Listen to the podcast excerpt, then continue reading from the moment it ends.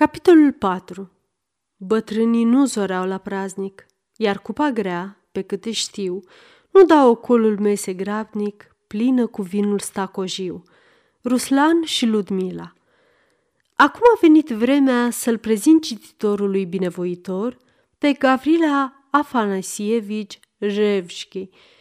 Se trăgea dintr-un vechi neam de boieri, era stăpânul unei moșii uriașe, îi plăcea să aibă musafiri îi plăcea vânătoarea cu șoimi și avea o mulțime de servitori.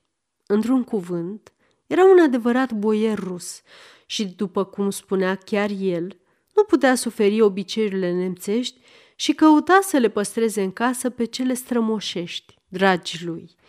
Fiica sa avea 17 ani. Rămasă de mică fără mamă, fusese crescută după vechile datini înconjurată de dădace, doici, prietene și slujnice. Făcea broderii cu fir și nu știa carte. Cu tot disprețul pentru tot ce era străin, tatăl ei nu se putu împotrivi dorințelor ei de a învăța dansurile nemțești de la un ofițer suedez prizonier care locuia în casa lor. Acest merituos maestru de dans avea 50 de ani fusese rănit la piciorul drept, în bătălia de la Narva și nu prea era bun de menuet. În schimb, executa cu piciorul stâng cele mai grele mișcări cu o artă și cu o ușurință uimitoare. Eleva era la înălțimea străduințelor lui. Natalia Gavrilovna era socotită la recepții drept cea mai bună dansatoare.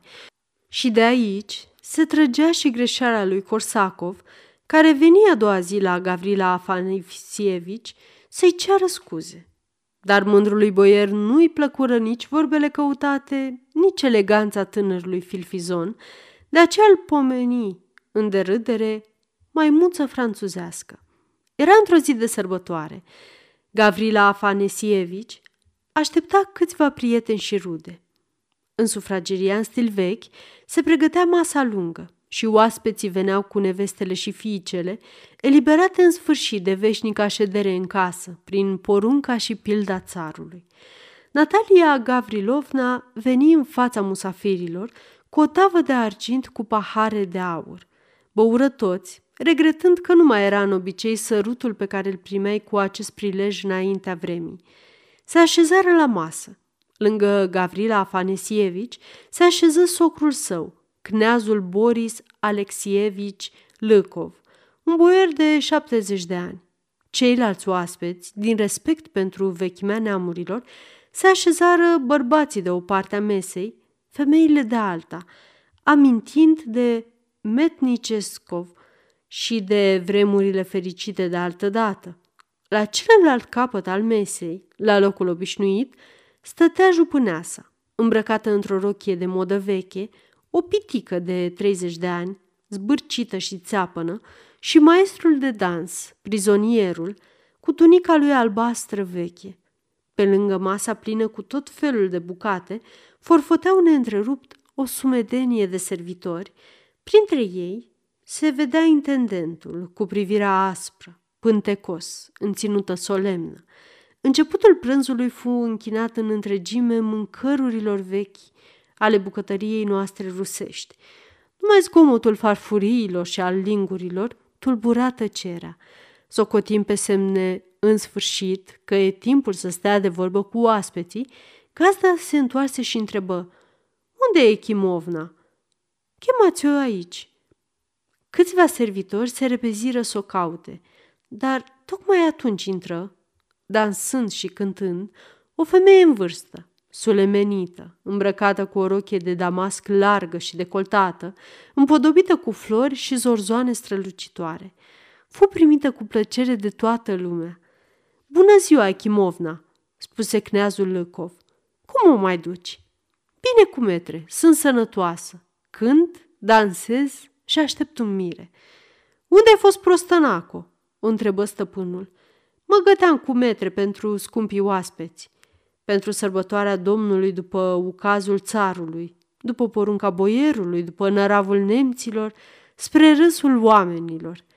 Toți izbucniră în râs și bătrâna bufon se duse la locul ei, după scaunul stăpânului. Proasta minte, minte, dar spune câteodată și drept. Glăsui Tatiana Afanesievna, sora cea mare a gazdei și mult prețuită de el. Într-adevăr, moda de azi e o batjocură pentru toată lumea. Ce să mai spui de rochiile femeiești dacă voi, boierii, v-ați ras barba și ați îmbrăcat caftane cu coadă scurtă? Păcat, zău, de sarafan, de panglicile fetelor și de povoinicul nevestelor. Când te uiți la frumoasele de azi, te apucă și râsul și mila. Părul ca pâsla, uns, plină de făină franțuzească. Pântecul și-l strâng mai, mai să se rupă. Fustele sunt strânse pe niște cercuri de butoi, însanii intră sucite într-o parte. Când intră pe ușă, se apleacă. Nu pot nici să se așeze, nici să stea, nici să răsufle în voie. Adevărate mucenice sărăcuțele. Aceasta este o înregistrare Cărțiaudio.eu. Pentru mai multe informații sau dacă dorești să te oferi voluntar, vizitează www.cărțiaudio.eu. Toate înregistrările Cărțiaudio.eu sunt din domeniu public. Hei, Tatiana Afanesievna, spuse Chirilă Petroviște, fost guvernator în Riazan, unde se alesese cu trei mii de suflete și o nevastă tânără. Și primele și cea de-a doua câștigată nu pe calea cea mai cinstită. După mine, soția n-are decât să se îmbrace cum mi se năzare, chiar ca o paparudă sau ca împăratul chitainului. Dacă îi place, numai să nu-și facă în fiecare lună rochii noi și pe cele vechi să le arunce încă bune de purtat. Înainte vreme, fetele căpătau zestre sarafanul bunicii, pe când rochile de acum azi le poartă stăpână, mâine slujnica – se poate. Se ruinează boierimea rusă. Ce să mai spun? Jale! Se uită oftând la Maria Ilinicina, nevastă sa, căreia se vedea că nu-i plăceau deloc nici laudele vechilor obiceiuri, nici o sândire a celor noi. Celelalte femei frumoase gândeau ca și ea, dar tăceau, căci pentru o femeie tânără modestia se socotea pe atunci o însușire de nelipsit. Și Cine-i vinovat?" întrebă Gavrilă Afanesievici, gustând dintr-un ulcior cu vas spumos. Oare nu chiar noi? Femeile tinere își fac de cap, iar noi le îngăduim. Ce putem face dacă nimic nu atârnă de voința noastră? Răspunse Chirila Petrovici. Mulți ar fi bucuroși să-și închidă nevasta în casă, dar o cheamă cu toba la recepție. Bărbatul se gândește la bici, iar soția gândește cum să se togătească. O, recepțiile astea! Ne-a pedepsit Dumnezeu cu ele pentru păcatele noastre. Maria Ilinicina stătea ca pe ghimpi. Abia se stăpânea să nu spună și ea ceva. În sfârșit, nu mai putu răbda. Se întoarse spre soțul ei și, cu un zâmbet acru, îl întrebă ce găsește rău în recepții. Tocmai asta e rău, răspunse soțul provocat, că de când au început să fie recepții, băiatul nu mai poate scoate la capă cu nevastă sa, care a uitat cuvântul apostolului că femeia să se teamă de bărbat. N-au grijă de gospodărie, ci de bulendre noi. Nu se gândesc cum să fie pe placul bărbatului, ci cum să fie mai repede băgate în seamă de ofițerii fluieră vânt. Și apoi E cuvincios oare ca soția sau fica unui boier rus să stea alături de trabucarii nemți și de slujnicele lor? Cine a mai pomenit să dansezi până noaptea târziu și să stai de vorbă cu oameni tineri? Cel puțin, dacă ar fi rude, dar așa, cu străini, cu necunoscuți, aș avea și eu o vorbă în gușă. Dar tac, căci lupul e la ușă, spuse Gavrila Afanesievici încruntându-se. Nu, recepțiile nu-mi plac nici mie. Riși să dai peste vreun om beat sau chiar să te îmbete ca să râdă de tine.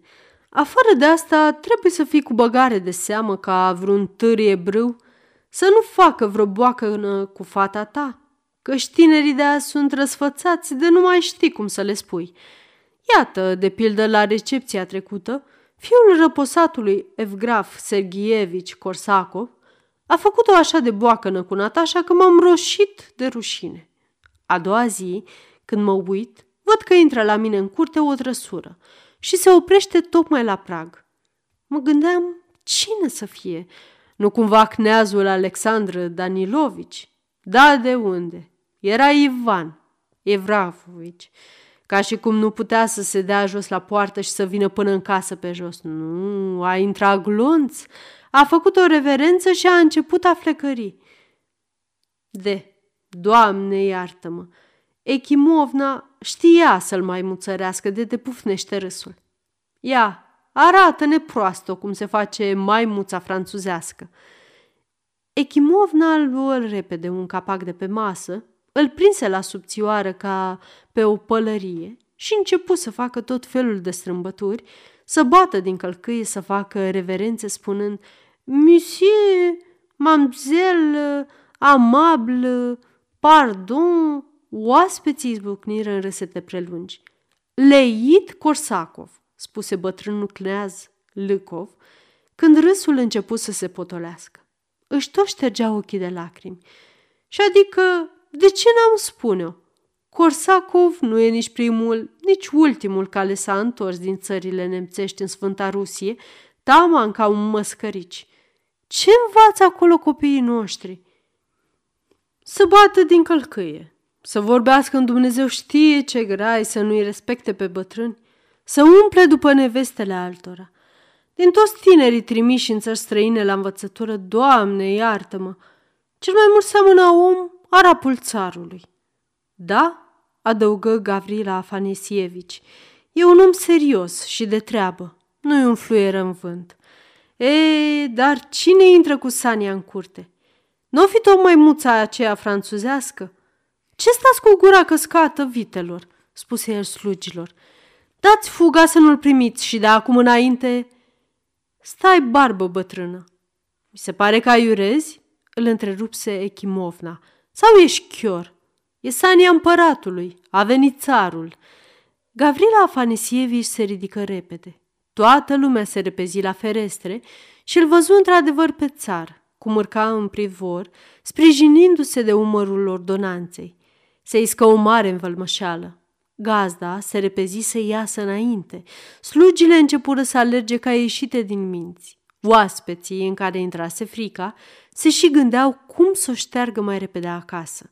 Deodată, din vestibul, răsună glasul de tunet al țarului. Toți amuțiră și Petru intră însoțit de stăpânul casei, năuc de bucurie. Bună ziua, domnilor!" spuse Petru vesel. I se răspunse cu plecăciune adânci.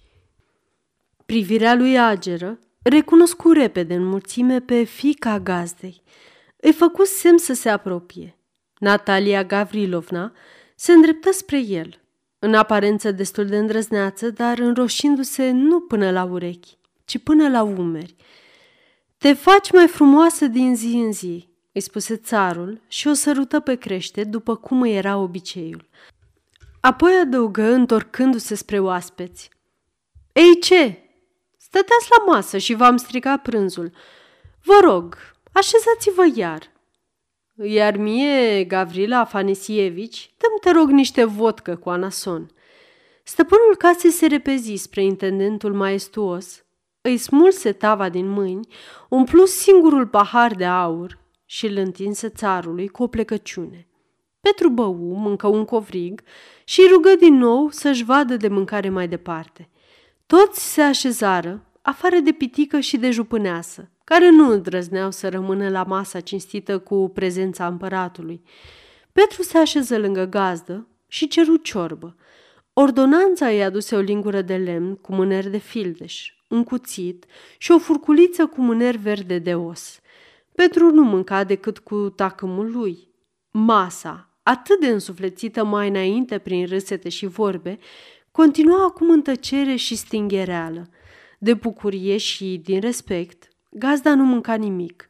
Musafirii erau și ei stânjeniți și ascultau cu venerație cum împăratul vorbea nemțește cu prizonierul suedez despre campania din 1701. Întrebată de câteva ori de țar, Echimovna răspundea cu sfioasă chipzuială. ceea ce, fie zis întreagăt, nu dovedea deloc că ar fi fost proastă din naștere. În sfârșit, prânzul se sfârși. Țarul se ridică de la masă, urmat de ceilalți oaspeți. Gavrila Afanisievici, spuse el gazdei, vreau să vorbesc cu tine între patru ochi. Îl luă de braț și se duseră în salon, închizând ușa după ei.